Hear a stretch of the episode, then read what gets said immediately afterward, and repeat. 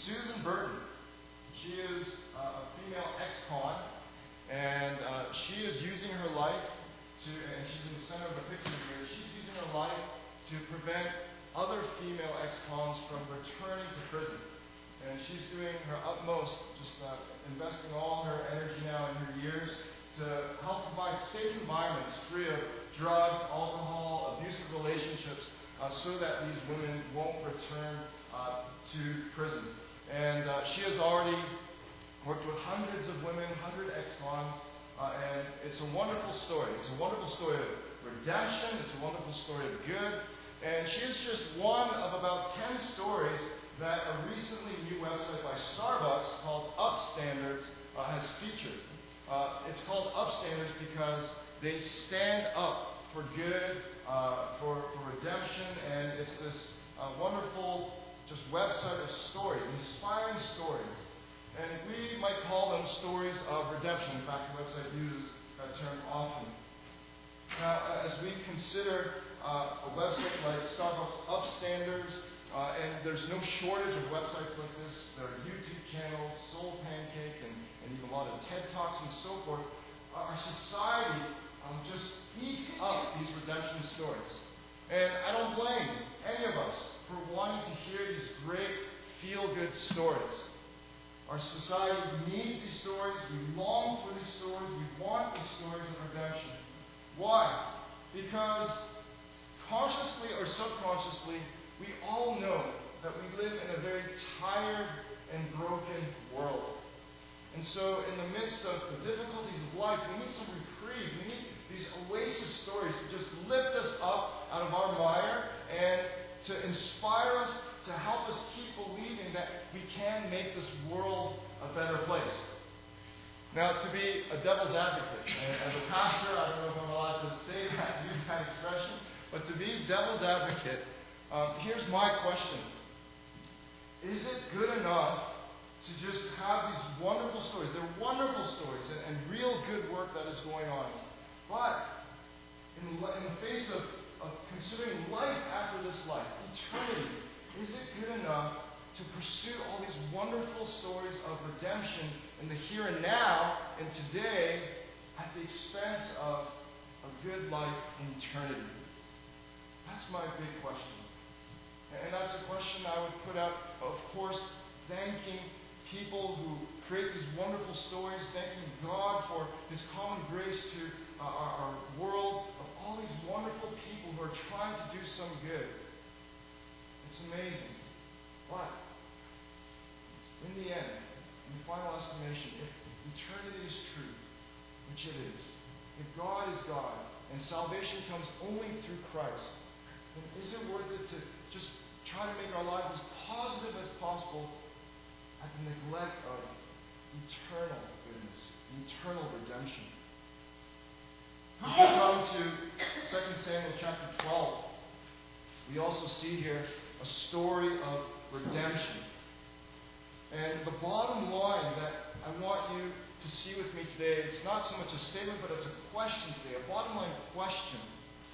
Why wouldn't you, as we are hungering for these stories of redemption, why wouldn't you want to enter Jesus' story of redemption? Why wouldn't you want to enter Jesus' story with faith and re- repentance?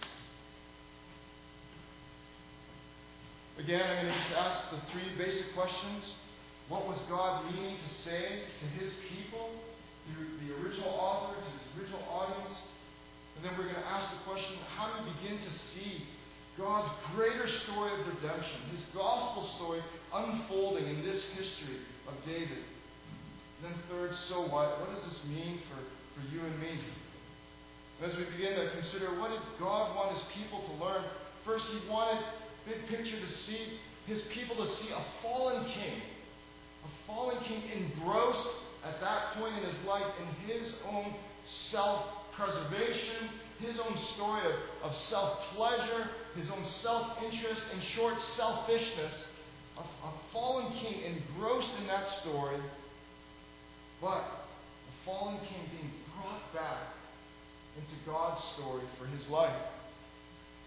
And so in verses 1 to 4, we begin to see God's story unfolding. And first, we see that God's story interrupts.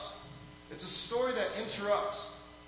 The passage today begins, and the Lord sent Nathan to David. As you read Scripture, and as I read more and more, it's so interesting how often little connectors and conjunctions, ands and therefores and thens are used. And, and we know that chapter 11 ended, but the thing that David had done displeased the Lord. And chapter 12, verse 1 begins, and the Lord loved David so much that he would not leave David alone, engrossed in his own selfish story. And so we see here, and the Lord. And that's God coming to interrupt. And God interrupts by sending a prophet, a servant of his, someone to speak God's message and truth to David. He sends Nathan to David. Notice the, the choice of words here. He came to him. Nathan came to him, and God came to David through Nathan. And so we see a wonderful approach, a personableness, a God personally seeking after David. It gives us pictures of even God coming to us through Christ. But as the Lord goes to David, what kind of, how does he approach him? God does what he's been doing from the very beginning. He speaks a word. And so the Lord said to him, and so God interrupts David. He loves David so much. And so let's just pause there and just soak that in. This week, I don't know, in your own personal uh, pursuit of God, how, how many times you paused to just read God's Word, to pray, to listen. But just so that in that God wants to speak to you. God is wanting to speak to His people, His creation, humans, the crown of His creation, from the onset of creation. And even today, as He did in David's life. So humor me for a moment. Um, all marriages have their first big fight. And I remember uh, Linda's and, and, my first big fight. And uh, I certainly was not without my grave mistakes and my need to apologize in this great big fight. But as the fight was unraveling, uh, Linda said to me, it was later at night, so she said, Go sleep in the other room. And so I did and I fell asleep. And then in the middle of the night, I woke up to this jab in my side. It's like, you weren't supposed to go to the other room. And I was so confused. It's like, well, you told me to go to the other room. And then as the heat finally cooled down, it dissipated, and, and we made our amends. And I said, sorry, I'm trying to learn from this experience and not make the same mistake. And I asked, so when you tell me to go to the other room and you're pushing me away, you really mean don't go to the other room? And you want me to keep to stay right by your side and keep pursuing you and talking to you? It's like, yes, right? God gave me enough wit to and, and, and intelligence to ask that question, and, and ever since, for the past 10 years, I have just continually, by God's grace, been pursuing her. Now, that I offer that to you as, as a broken picture, as, as a fumbled picture of, of a covenant love someone learning to pursue the one that they have made a covenant to, whom they love, no matter what the circumstance. Now, God, He expresses that kind of covenant love to perfection. And God, He doesn't owe anything in an apology to anyone. He hasn't done any wrong. And yet, He pursues us unceasingly, regardless of the circumstance, regardless of what we have done. And that's what God is doing here. He interrupts David with a word. And it's not just any word. Now I want you to is what kind of word. It's a story. Consider the alternative. God could have come guns blazing to the prophet Nathan. Nathan could have been pointing an incriminating finger and just laid down the law and just come out and said, This is what you've done wrong. You've broken this law of, of, of this many laws of God's commandments. But no, instead, he leads in with a story. And this is a reflection of God's heart, his tenderness towards David. And so he tells the story, and just to recap, I mean, even from a child to, to a, a hundred year old person, we all love stories, and we're all willing to listen to a story. And, and so the story is that there was this rich man who, in short, extorted, oppressed, took advantage of this poor man because a guest came of the rich man's. And he wanted to feed him, and so what does he do? He takes the poor man's little ewe lamb because he's so greedy and doesn't want to use any of his own resources. And he feeds that poor man's lamb to his guest. And so Nathan tells the story, and now we begin to see that God's story not only interrupts, but it begins to stir David's heart. It begins to stir David's heart in verses 5 to 6. Now recall the story. It's, it is oppressive. It is, even you and I, when we see this story, when we hear it, it's unfair that this rich man would rob from this poor man. But notice David's inordinate reaction as his heart is being stirred. In verse 5, then David's anger. So, I mean, at that point, sure, we don't blame you, David. This is a terrible story of oppression and extortion. And now the author continues to describe David's anger that it was greatly kindled, like a forest fire against the man, and he said to Nathan, As the Lord lives, the man who has done this deserves to die. Now, is it just me, or is David's reaction extreme? Yes, this rich man has done wrong, but he deserve to die? Humor me again. And I remember uh, when I was first trying to teach one of my kids how to add and they're uh, pretty young, and and so I said one plus one, you know, another one equals, and I brought it together eleven. I said, okay, okay, reset.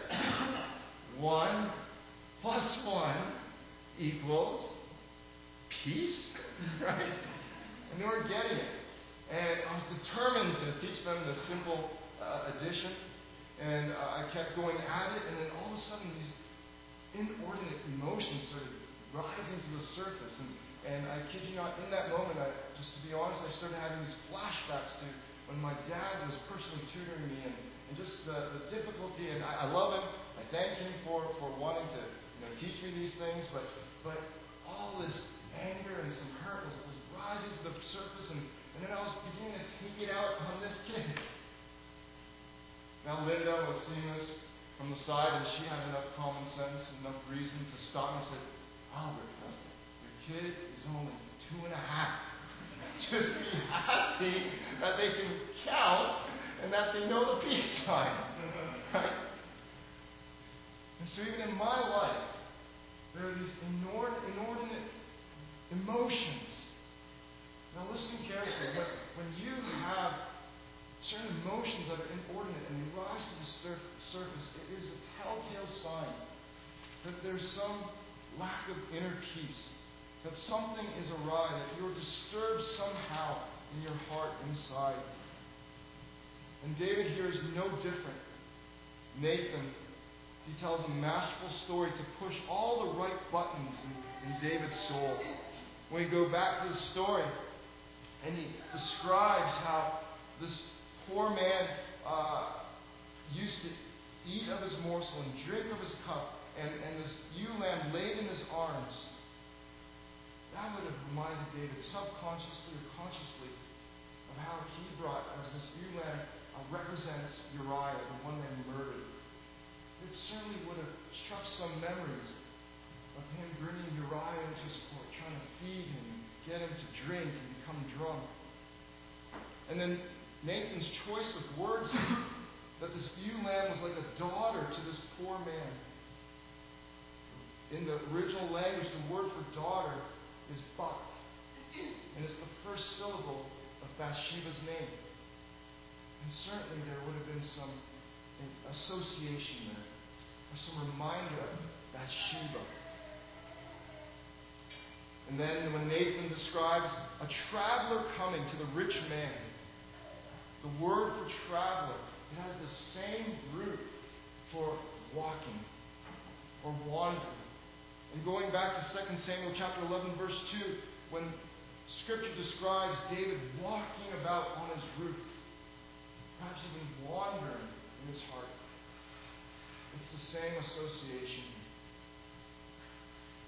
And so Nathan was telling a story to push buttons, to stir David's heart. And so now we see in verses 7 to 9 that God's story not only stirs him, but it convicts him. And so Nathan said to David, and David is now in a place to acknowledge that he is the man in the story. And so Nathan says, You are the man. So God not only stirs, but he comes to the point to convict. To convict. David is told what his specific guilt is in verse 9.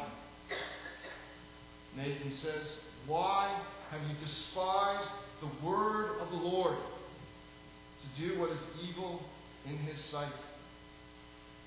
And that word despise there, it means to disesteem, to make less important. Why have you made less important than it should be God's word to you? God's laws through Moses, what your spirit senses, all the blessings that He's poured out to you, all the times that you have sung to God and written psalms and felt His communion with you. Why have you despised? Why have you made less important His word to you? When David lost sight of God and His word, he lost sight of the life of his life, the heart of his hearts, the reason for all his reasons, the joy of his joys. And he stopped desiring. And when he stopped desiring God, he desired earthly pleasures to be his ultimate fill. And his pursuit of earthly pleasures wound him up in this great mess.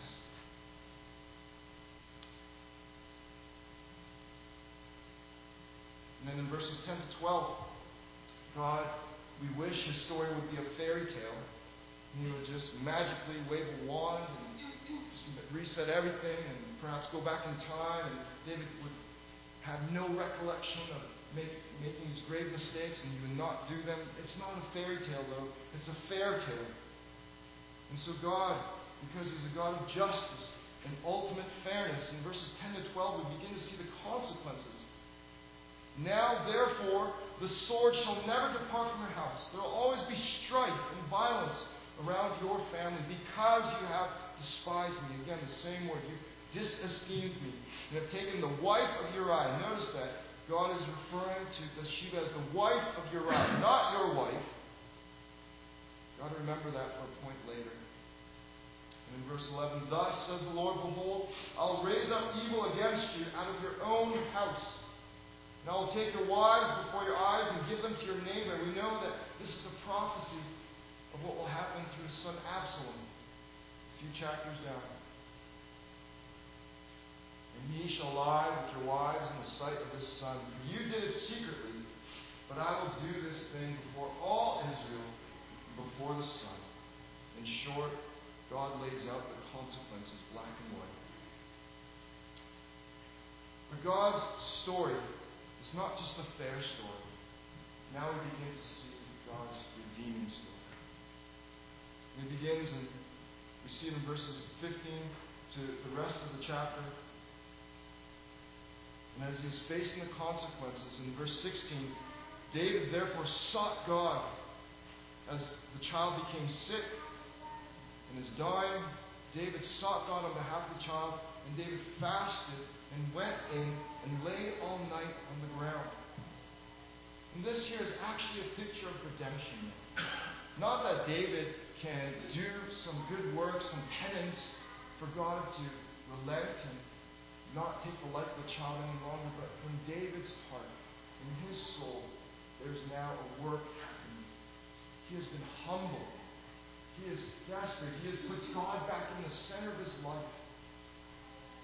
He has realized that everything else in life, all his power, all his pleasures, is nothing compared to being right with God. And that in itself is a great redemption.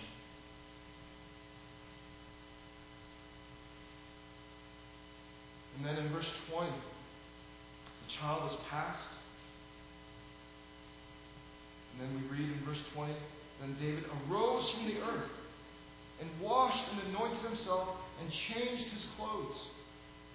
And here, too, is a symbolic picture of David as if he was rising from the dead, rising from the grave, as he was rising from the earth. And he's washed, he's cleansed, and he changes his clothes as if he's a new man. Of course, you and I are a bit confused. The servants are confused. How can he almost just switch it off? He was groveling, he was fasting, he was desperate, he was wailing as the child was sick and dying. And now that the child is dead, how can he all of a sudden, just 180 degrees, be this different person? Because here too is an important story an aspect of redemption, that the past becomes the past. Even David says it himself. The child, when it was alive, who knows if God would be merciful? He gives and takes away. God chooses to be merciful to whom he chooses to be merciful. Now that the child is dead, the past is the past. And I must move on. So here too is a picture of redemption. And we see in verse 22, he explains, While the child was alive, I fasted and wept. Who knows whether the Lord will be gracious to me, that the child may live? Can I bring him back again? And here now what he says, I shall go to him, he will not return to me. And so David here now he has a view of the future. He knows that the past has to be the past. He has to live in the present for eternity. He knows his only hope is to be reunited with his fallen son. And so he has a view of eternity.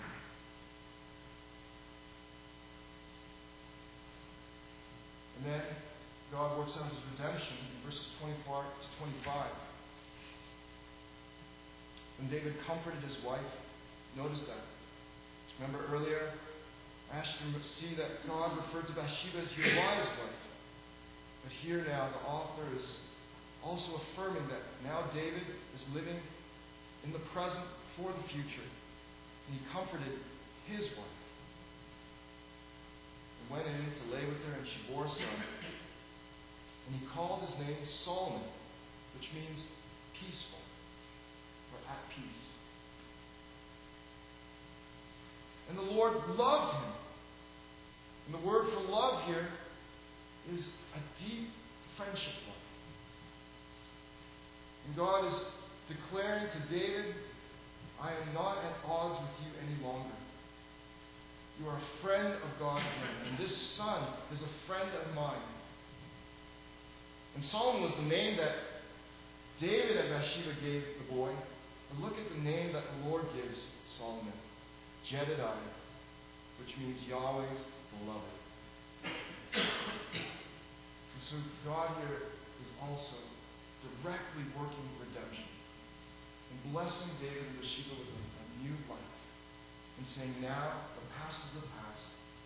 And Nathan declared it as well that your sins are put away in verse 13. The Lord has put away your sin, meaning He has atoned you. And you shall not die. You are forgiven. And you won't be punished for eternity. Of course, David would die physically. So here we know that the Lord is speaking of an eternal death. That David will not die, be damned in eternity. So now let's begin to ask the question how is God writing the gospel story here? The way we look for and recognize the gospel story in these pages, especially in the Old Testament, is when we begin to recognize how Jesus, who knew no sin, would become sin for us.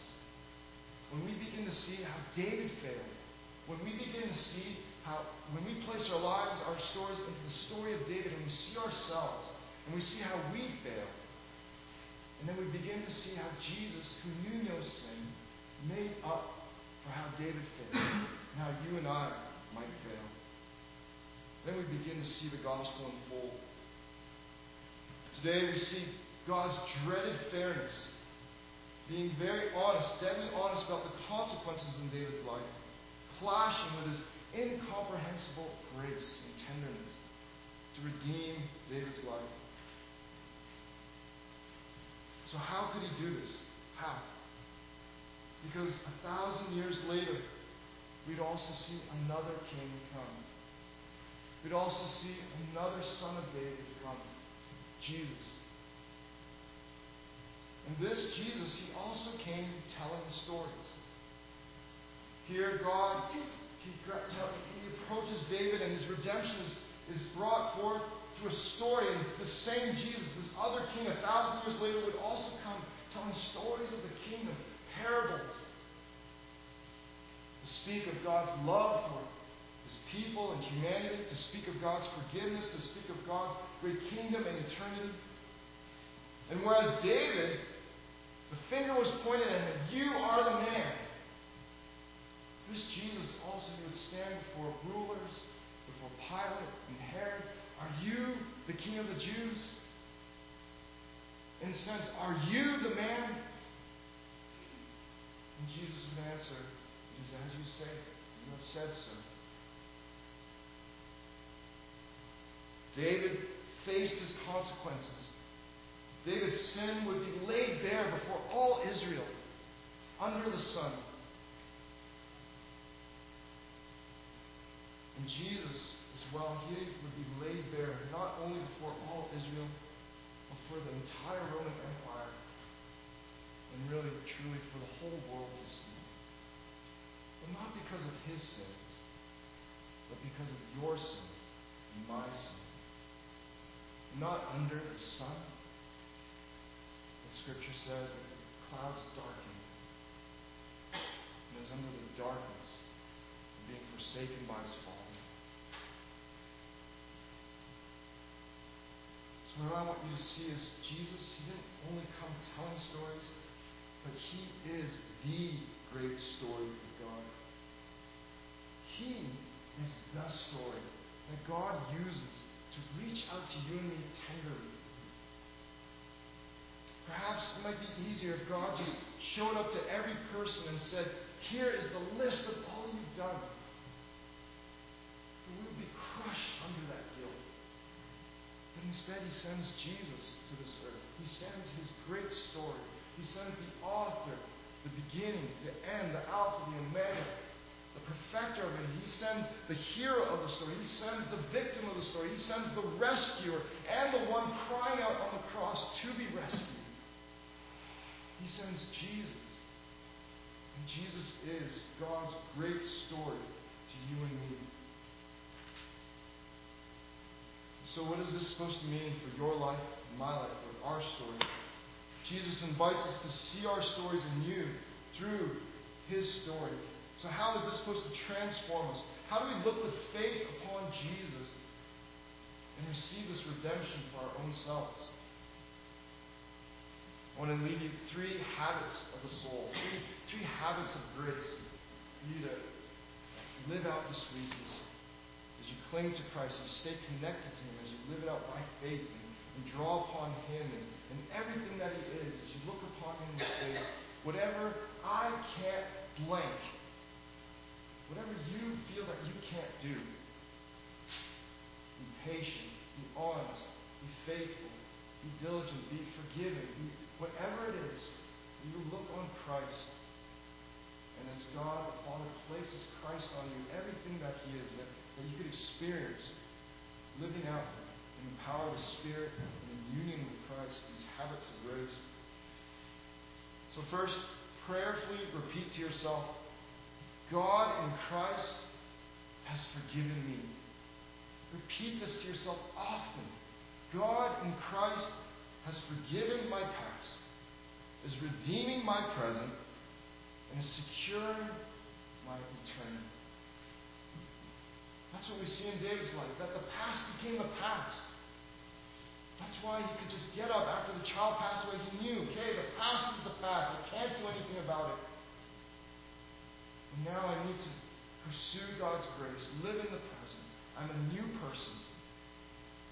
And believe that as you're, perhaps you are facing some consequences of the past, but the past is the past. But by God's grace, as you're walking through consequences, still you can believe that there's a redemptive purpose that God is doing. That just as David was learning to seek God because of the consequences, as he was learning to commune with God, be drawn closer to God and return to God and make him the center of his life. That can be a great purpose in the present for you as well. Second, give in to the Spirit's interruption and stirring of your life. I want to compare it to just climbing a mountain. I've done just a little bit of mountain climbing, um, rock climbing more, and, and as you are negotiating ledges and crevices and pretend you're on this great mountain, this is Yosemite or, or Sierra, I think, and, and imagine you're there and you're stuck. How foolish would it be if you thought, okay, mountain, move for me? No, the mountain doesn't adjust to you. You have to adjust to the mountain.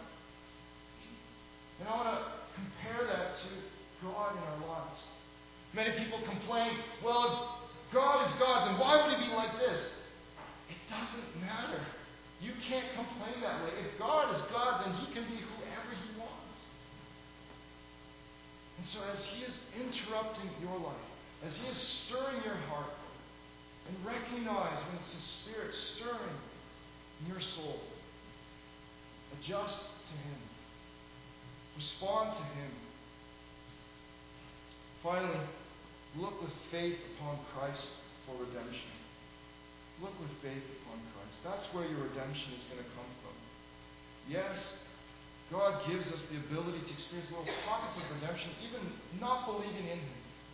And we have people who stand up. We have websites like Upstanders and, and many wonderful stories of, that feel great. And we see positivity and change happening.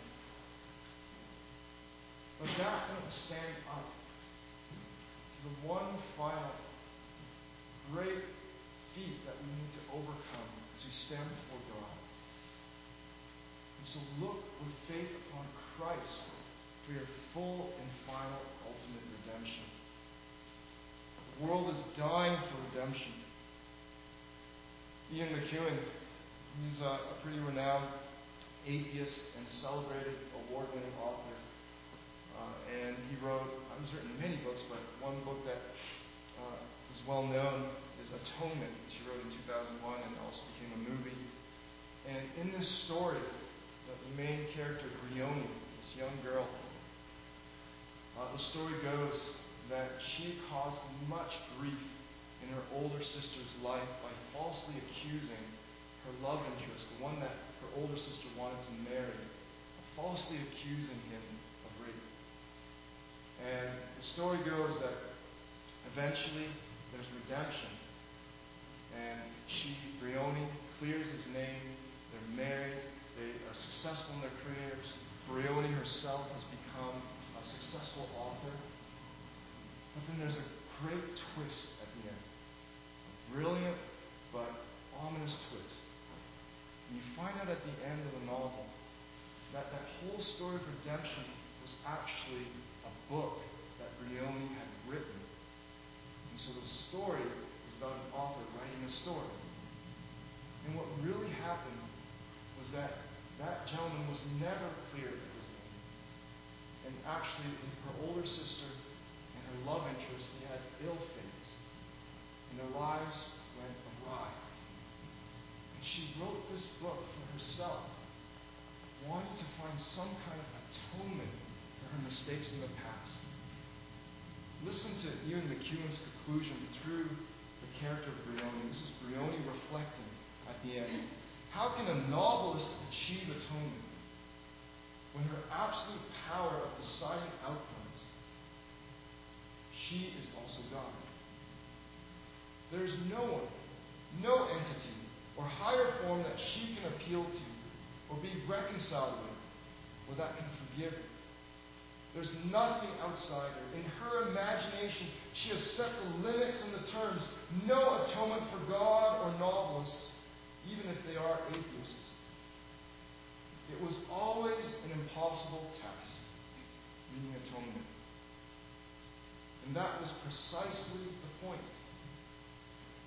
The attempt was all. And this is a very good summary of our human lives. Of those of us who live, who are, are trying to pursue so much positivity in our lives, it's because we want some sense of redemption and atonement. And our lives are going to be okay. But what the gospel says that no, there's only one final true redemption and atonement. And it comes only by looking with faith upon Jesus Christ. So go home, go to your work week, go to your homemaking, go to your motherhood, go to your fatherhood, go to your friendships, go to your entire life this week with this truth that God's grace secures you. When you trust Christ, God's grace secures you for today and for eternity. But God's grace, it doesn't necessarily entirely cure you of everything here and now. But God's grace certainly will mature you. Mature you. As you cling to Christ, as you look upon Him with it's your redemption. And so John Newton wrote and sang with all his heart the second verse of his famous song Through many dangers, toils, and snares, I have already come. It's His grace that's brought me safe thus far, and grace will lead me. home. That's pray.